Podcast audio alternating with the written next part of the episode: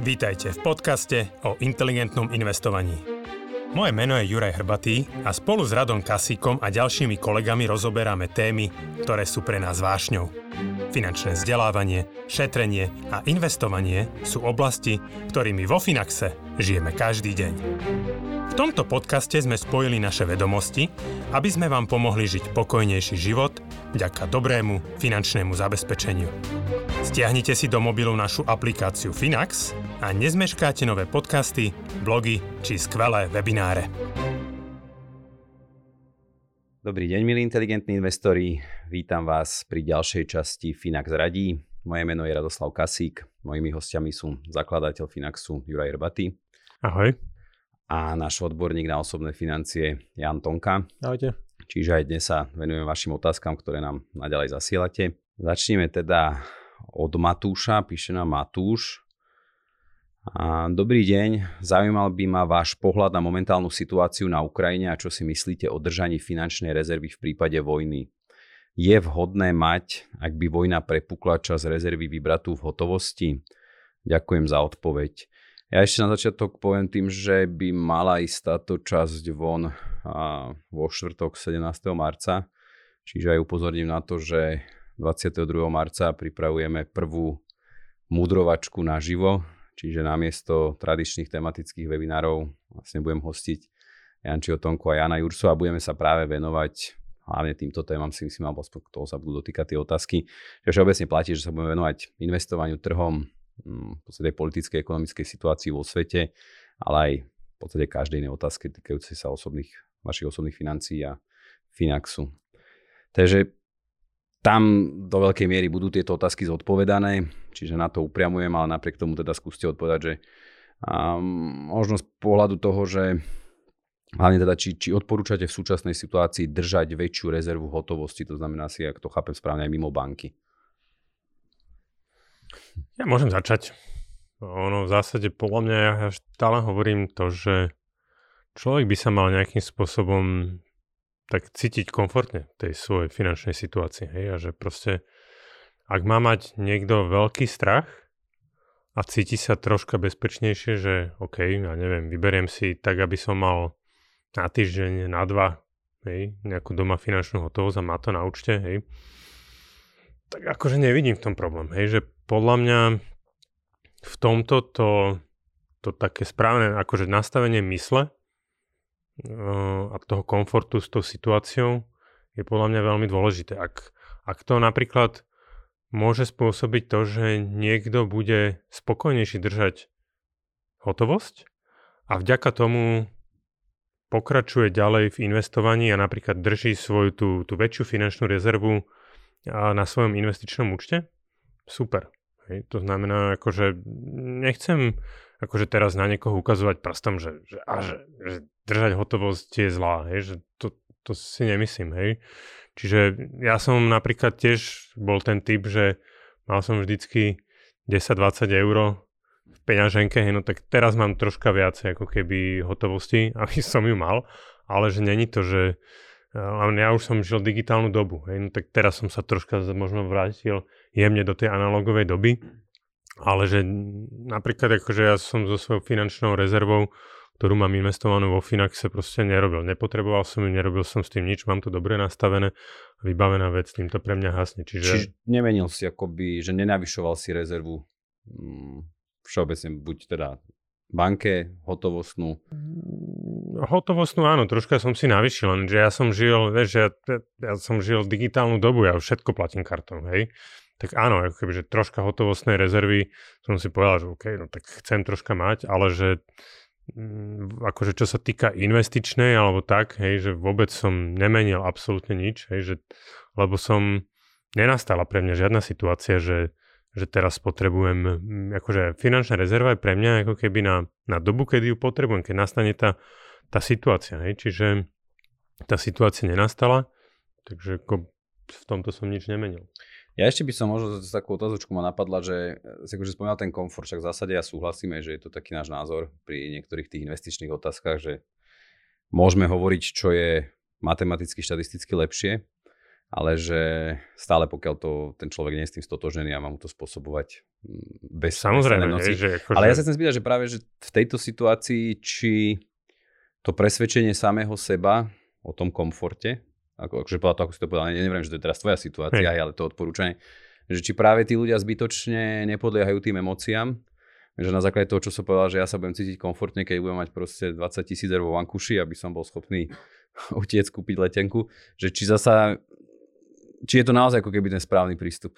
Takto, akože mať 20 tisíc akože vo vankuši není správny prístup, hej, že akože bavíme sa o stovkách euro, hej, že, že, že vôbec sa nebavíme o tom, že o nejakých tisíckach, hej, že to proste, e, ja neviem, hej, že teraz čo, čo sa stane, no tak aby som vedel ísť do potravín, aby som si vedel na, na pumpe kúpiť ako keby plnú nádrž, ale že nie, že, že, že bavíme sa o tak okrajových veciach, hej, že, že o okrajových záležitostiach, že neviem, akože toto, akože mať 10 tisíc alebo 20 tisíc alebo neviem koľko peňazí vo mankuši hotovosti, keďže podľa mňa, je podľa mňa hovadí na riziko toho, že o ne prídem vplyvom toho, že ma niekto vykradne, hej, alebo niečo, hej, takže neviem, toto, pro, toto nie je pre mňa asi, že to už je podľahnutie emócií, tak jak si to ty povedal, hej. Okay, Janči, ty to ako vňaš možno? neviem, že či si si to pozeral alebo študoval, že možno aj na základe tej situácie na Ukrajine, lebo ja som akože zachytil nejaké, nejaké správy, že treba oni práve mali tú hotovosť a majú problém proste v západnej Európe zameniť hrivny na, na eurá, že to štandardne, alebo proste na tú lokálnu menu, pokiaľ sú v Polsku alebo v Čechách, že to štandardne tie banky teda nerobia, nechcú. A zjavne v tom prípade by tá karta, keby tie peniaze nechali na účte, asi lepšie fungovalo. Čiže predpokladám, že to napojenie alebo to fungovanie tých ukrajinských bank stále pokračuje. Neviem, že či vieš. Akože ja som tiež nad tým tú otázku, ako som pochopil, tak presne, že či vybrať hotovosť, teda akože nahromadiť 50 alebo koľko tisíc eur hotovosti a byť pripravený na nejaký útek. Akože možno trošku väčší zmysel to malo v kontexte ako Ukrajiny, ktorá má inú menu. A my, keby sme Slováci utekali smerom asi na západ, väčšina z nás, a tak ideme akože do krajín, kde sa používa euro, kde pravdepodobne nebude problém vybrať z bankomatu tie peniaze, zaplatiť tou kartou. A v prípade Ukrajiny, presne ako hovoríš, a povedal by som, že lepšie sú na tom ľudia, ktorí utekajú s digitálnou menou, akože majú tie peniaze na účte a vedia si to po prekročení hranice vybrať v eurách, kde ten konver- konverzný kurz prebehne, alebo teda tá konverzia prebehne nie možno za úplne ideálneho akože kurzu alebo predvojnového pred konfliktom, ale stále vedia vybrať eurá a žiť z toho. A mne by nepripadalo veľmi bezpečné utekať či už z Ukrajiny alebo zo Slovenska alebo z akejkoľvek inej krajiny s veľkým objemom hotovosti akože určite sa budú objavovať prípady, kedy mnohí akože využijú tú zlú situáciu. Asi keď bývam v stane a celý majetok mám v aute, tak to môže pre niekoho byť akože lákavé pre zlodejov.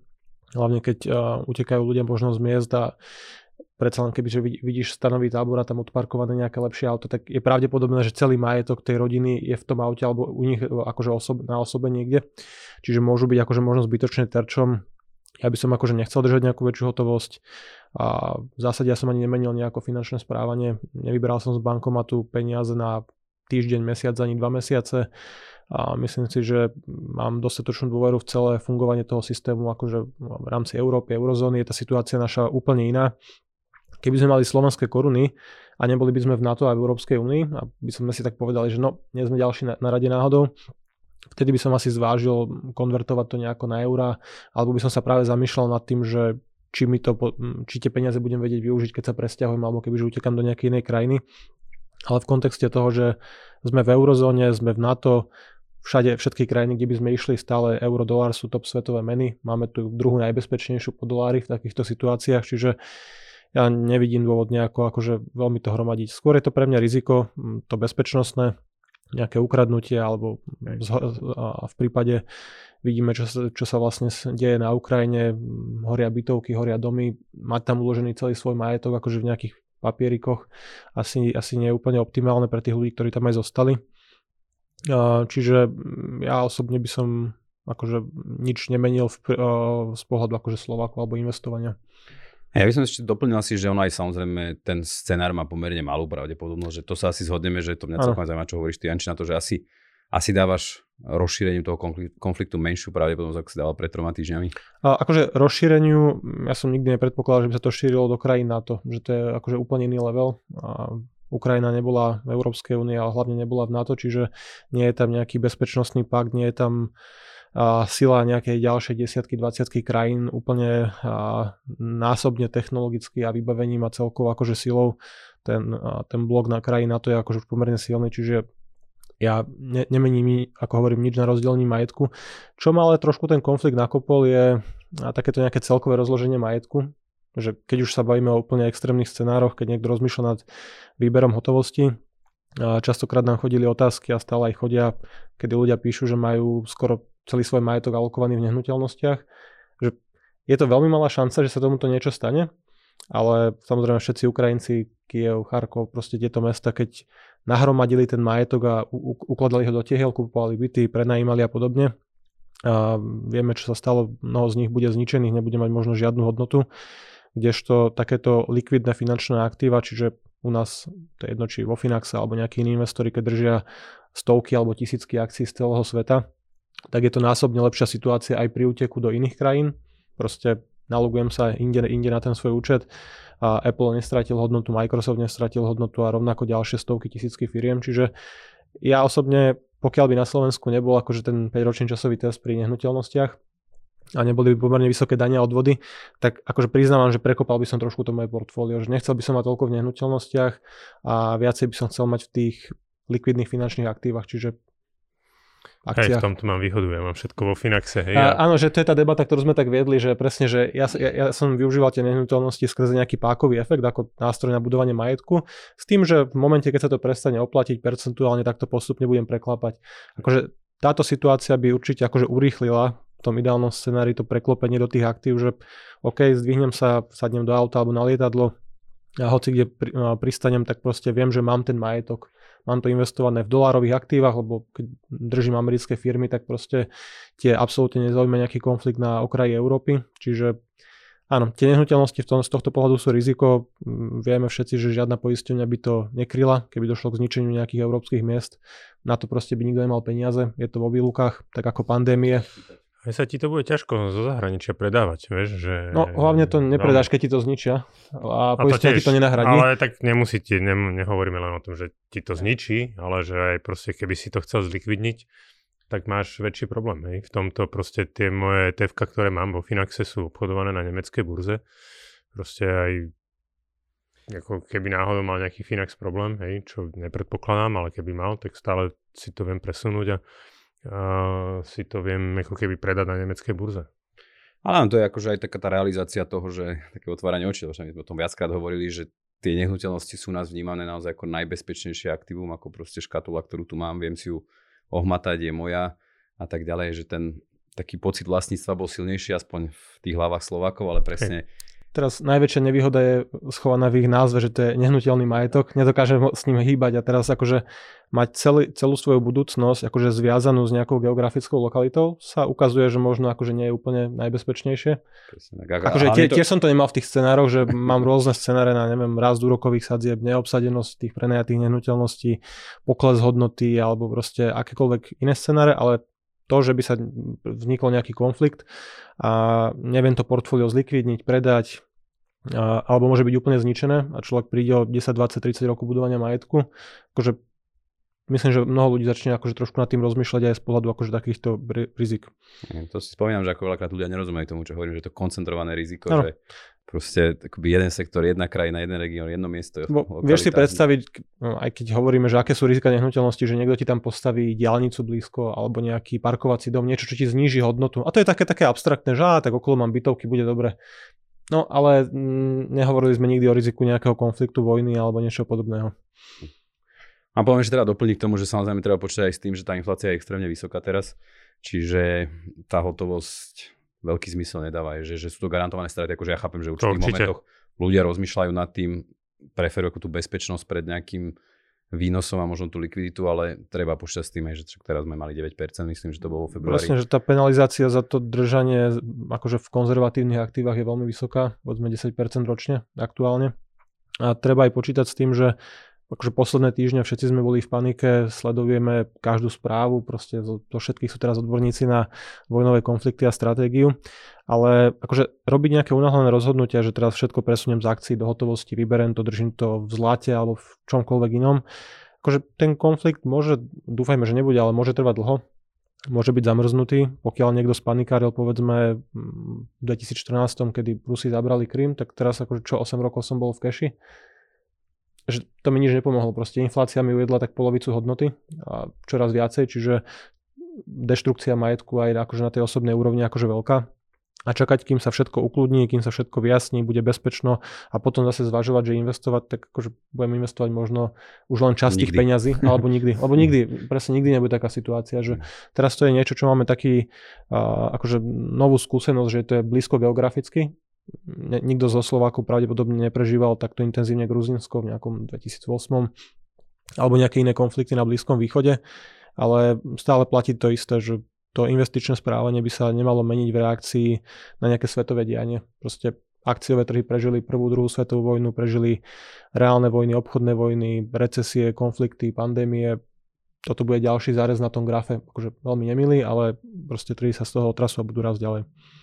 Súhlasím. Ďakujem. Poďme na ďalšiu otázku. Tu poslal Tomáš, 33 rokov. Mm. Dobrý deň, myslíte si, že má zmysel nakúpiť ruské akcie, keď sú v šialenom poklese, alebo je to akurát príležitosť, ako spáliť peniaze? Druhá otázka, túto prvú by som nechal potom Jančiho, ty začni touto druhou, Ďuri, prosím ťa, že prečo, neinvest, prečo neinvestujete na Bratislavskej burze, ale až v Nemecku? Plánujete v budúcnosti zaradiť do vašich portfólia aj akcie Tatry Mountain Resorts? Tak to by som s týmto začni ty teraz, Juri. Um, Finax sa snaží vlastne investovať vždycky do veľmi diverzifikovaných a celosvetových akcií. Hej. To znamená, ja môžem povedať, že my keď sme to tak rátali a odhadovali, tak 70% nákladov, ktoré ľudia dneska míňajú, míňajú uh, proste akože, akože končia vo firmách, ktoré vlastníte prostredníctvom Finaxu. Hej. To znamená, že aj keď si len kúpite nejaký rožok hej, v potravinách, tak možno to bude sieť, ktorá je dneska na burze.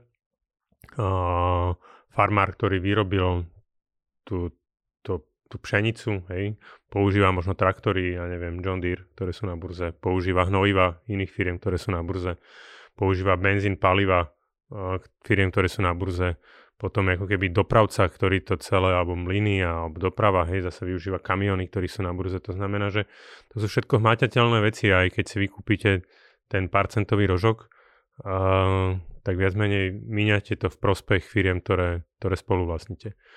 Bratislavská burza dneska neponúka možnosť investovať do nástrojov, ktoré sú široko diverzifikované, sú svetové, neponúka dostatočnú likviditu, to znamená, že keď sme sa predchádzajúcej otázke bavili o tom, ako to zlikvidniť, mohol by byť pri veľkých výpredajoch veľký problém e, viac menej dostať sa k tým peniazom. A ponúka, akože neponúka, ne, neobchodujú sa na Bratislavskej burze indexové fondy, ktoré to znamená, že to sú fondy, kde nákupom jedného fondu sa stávate spoluvlastníkom stoviek až tisíc akcií. Toto práve ako keby dokážeme robiť na burze v Nemecku. A, a zároveň teda Finax nie je firma, ktorá sa ako keby hľadá investície do jednotlivých uh, jednotlivých stock, single stocks alebo jednotlivých spoločností, pretože to vnímame ako rizikové a hľadáme, investujete svoj kapitál do najväčších a najúspešnejších firiem celého sveta, ktoré tiež pôsobia teda na Slovensku, kde končia teda vaše peniaze, možno troška inou formou, možno si to už nie vždycky každý ten človek takto uvedomí, ale keď sme sa na to takto my pozerali, tak, tak toto zhruba je. A Chcel by som ale možno doplniť to, že v budúcnosti my by sme chceli, aj sme si urobili nejaký survey, hej, že proste, že naši klienti by chceli čas tých peňazí investovať aj lokálne, ale je extrémny problém pripraviť lokálne riešenie, kde možno zo 100 eurovej pravidelnej mesačnej platby my 10 eur dokážeme investovať do lokálnych firiem, aby sme podporovali lokálnu ekonomiku. A investovať to diverzifikovanie, to znamená, že aj s tými 10 eurami ja stále som podielníkom možno 100, 200, 300 firiem, alebo a, hľadáme nástroje, riešim to dosť intenzívne na úrovni asociácie obchodníkov s cenými papiermi, s ministerstvom, Národnou bankou.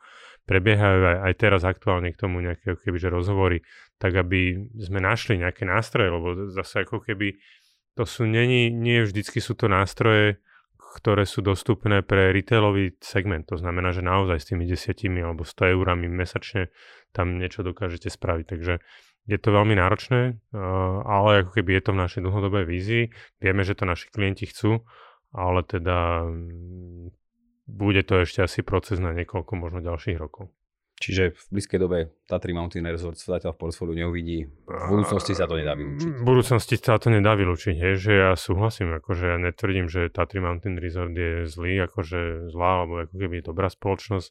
Keď, si, keď raz na to príde možnosť, že ja z tých 10 eur dokážem nakúpiť 100-200 firiem jedným nástrojom, veľmi jednoducho, tak aby som stále mohol zachovať lacný a efektívny spôsob investovania, tak to spravím. Ale dneska ten, tá doba ešte nenastala. Dobre, Janči, ty môžeš tú prvú otázku, že či má zmysel nakupovať ruské akcie momentálne? Uh, aké tam je dátum tej otázky? Mm, Myslím, že to už 1. za nás, marca. 1. marca, ok, že už to za nás túto otázku rozsudil trh.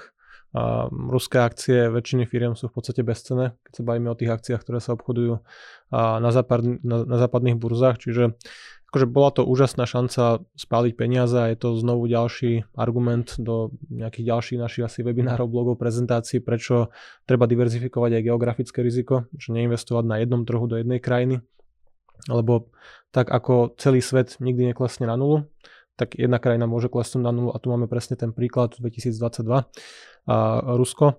Čiže ono treba si uvedomiť, že akékoľvek aktívum, ktoré aj kleslo 50 alebo 80% hodnoty, znovu vie klesnúť o 80% hodnoty z tej nízkej úrovne a potom znovu a potom znovu. A toto je presne to, čo sa stalo vlastne ruským akciám. Ono dlhodobo, akože posledných minimálne 5 rokov, čo som tak možno trošku viacej sledoval, tak sa hovorilo o ruských akciách ako veľmi zaujímavých z pohľadu valuácie, ocenenia. Samozrejme celý svet bol taký negatívne naladený. Rusko určite nie je krajina, kde by veľmi boli zachované či už občianské alebo celkovo majetkové práva investorov alebo akože ľudí. A z toho dôvodu aj ruské akcie sa obchodovali niekde okolo 5 násobku ročných ziskov, čiže to price to earnings ratio bolo niekde okolo 5. Zatiaľ čo západné firmy, Európa štandardne je niekde okolo 15, Amerika 20-25, čiže ľudia, ktorí akože uprednostňovali takú akože nazvieme to stabilitu a komodity a bezpečný príjem, akože bezpečný v úvodzovkách teraz myslím, investovali peniaze v Rusku, ten kapitál by som povedal, že teraz už bol spálený. Mnoho z tých firiem a bude pravdepodobne znárodnených alebo skrachuje úplne, keď sa bavíme o ruských firmách. Etf svetové, ktoré sledujú alebo sledovali ruský akciový trh, kým ešte existoval, tak je s nimi pozastavené obchodovanie, fondy neredemujú, nevyplácajú, nedajú sa tie aktíva oceniť. Čiže fakticky aj mnoho veľkých investičných fondov alebo takých tých providerov ETF tieto aktíva úplne odpísalo na nulu západné spoločnosti, ktoré vlastnili možno nejakých 10, 20, 30% v ruských firmách, bankách, Gazprom a podobných firmách, tak to proste odpísali a tie akcie sú pre nich akože bez hodnoty. Čiže ukázalo sa to ako veľmi veľké riziko, o ktorom sme hovorili, varovali, ale tak ako na Slovensku nebolo dlho prípad, kým nepadla arka, že zmenky nie sú bezpečné, tak mnohí neverili, že nejaká takáto krajina by mohla mať problémy, mohli by tí investori prísť o všetko. To sa teraz reálne stalo Podobným vývojom, aj keď nie akože úplne, a prechádza v posledných mesiacoch aj Čína. Znovu každý, každý sa na to tak pozeral, že OK, západný svet je príliš vysoko uh, valuovaný, proste tie násobky za zisky, ktoré tam platíme, sú príliš vysoké a Čína je ocenená zaujímavejšie. OK, znovu a ďalší, ďal, ďalší bod do prezentácie, čínske akcie sú za 30 rokov na nule, Čiže celý investičný horizont, povedzme čínskeho investora, jasné, že vtedy nikto moc nekupoval tie akcie, ale povedzme nejaký západný investor, ktorý by držal čínsky akciový index, tak za 30 rokov vývoja je na nule. A konkrétne nejaké také tie rastové zaujímavé spoločnosti, akože zaujímavé pre drobných investorov typu Alibaba alebo NIO, čo sa označovalo ako nejaká čínska Tesla, sú v poklese 70-80%, čiže Rusko je len, hovorím, akože ďalší príklad na mm, akože v mnohých príkladoch histórii, kedy sa neoplatí vystaviť tie peniaze nejakému lokálnemu riziku. A častokrát to, čo je lacné, je lacné z nejakého dobrého dôvodu. To sme aj hovorili vo viacerých podcastoch v mudrovačkách, že áno, pri amerických akciách zaplatíš väčší násobok, povedzme 15, 20, 25 násobok zisku, ale máš garantované majetkové práva, nehrozí ti tam nejaký konflikt, občianská vojna, zárodnenie, a tie, tie firmy sú násobne kvalitnejšie, diverzifikovanejšie, väčšie, že Rusko na globálnej ekonomike je skoro nevýznamné, akože mimo nejakého vývozu komodít. Viac menej tak sa aj označuje, Rusko, že to je nejaká čerpacia stanica ovládaná gangstermi, čiže akože a, ja, ja, ja som rád, že som tam nemal nakúpené nejaké akcie, že som sa nenechal zlákať tou mantrou lacného ocenenia. A pre mnohých je to akože nepekná lekcia a dúfam, že nie s veľkým objemom peňazí. Hm. To je vlastne taká druhá vec, že tiež, keď sa, sa baví o tých nehnuteľnostiach, že vlastne to politické riziko, že tiež to tak vždy znie, že sa to tam napíše. Áno, áno že, áno, že po, a politické riziko. A, že, že, že budem ale... investovať v diktatúre, to je jedno, či to je Rusko, Čína, však to je vlastne bezpečné. No, akože nevýhoda diktatúry je, že proste nikto sa nebude pozerať na naše pocity a na náš majetok, že nejaký západný niekto, nejaký západňar proste prišiel o portfólio, čiže veľmi jednoducho ti ten majetok vyvlastnia a môže sa aj s niekým hádať, alebo ťa vyplatia v rubloch ešte lepšie, keby si držal dlhopisy čo asi tiež nie je veľká výhra. To je dneska, ne? Tiež, či dnes, a teraz niekedy by mali splatiť, ale... to nahrávame. A ja myslím, že Rusko aj povedalo, že tie zahraničné záväzky bude platiť v rubloch. Vy ste nám zmrazili majetok, my vám nič nedáme, akože keď to tak vezmeme akože fakticky, takže aj akcie, aj dlhopisy vyzerá, že sú kaput. A oni sa ani vlastne teraz nedajú tie ruské akcie nejakým spôsobom kúpiť, že aj tie, uh, tie, zatvorené sú tie burzy. Za, zatvorili aj tie veľké etf zastavili akože vydávanie nejakých akože akcií, alebo už sa s tým neobchoduje ono, ty, ne, ty ne, nedokážeš to ani oceniť, že ne, nevieš pri akej hodnote by si to predal. Boli tam obrovské výkyvy medzi tou a net asset value, tým majetkom, ktorý fond držal a koľko bola cena na burze. A tam sa úplne pokazil ten mechanizmus, čiže... Tak jasne, keď nevieš oceniť aktíva, čo máš vo fonde. Tak, tak áno. OK, dobre páni, ja vám teda pre tentokrát ďakujem. Verím teda, že sme dostatočne zodpovedali. Je to samozrejme taká aktuálna téma, o tom, o tom bude asi veľa otázok, o tom sa dá veľa rozprávať. Čiže ďakujem veľmi pekne. Ďakujem aj našim divákom, fanúšikom, poslucháčom, že nám naďalej posielajú tie otázky, že pokračujte v tom, čokoľvek vás zaujíma ohľadom financií. Sme tu pre vás. Majte sa, do počutia. Dovidenia. Dovidenia.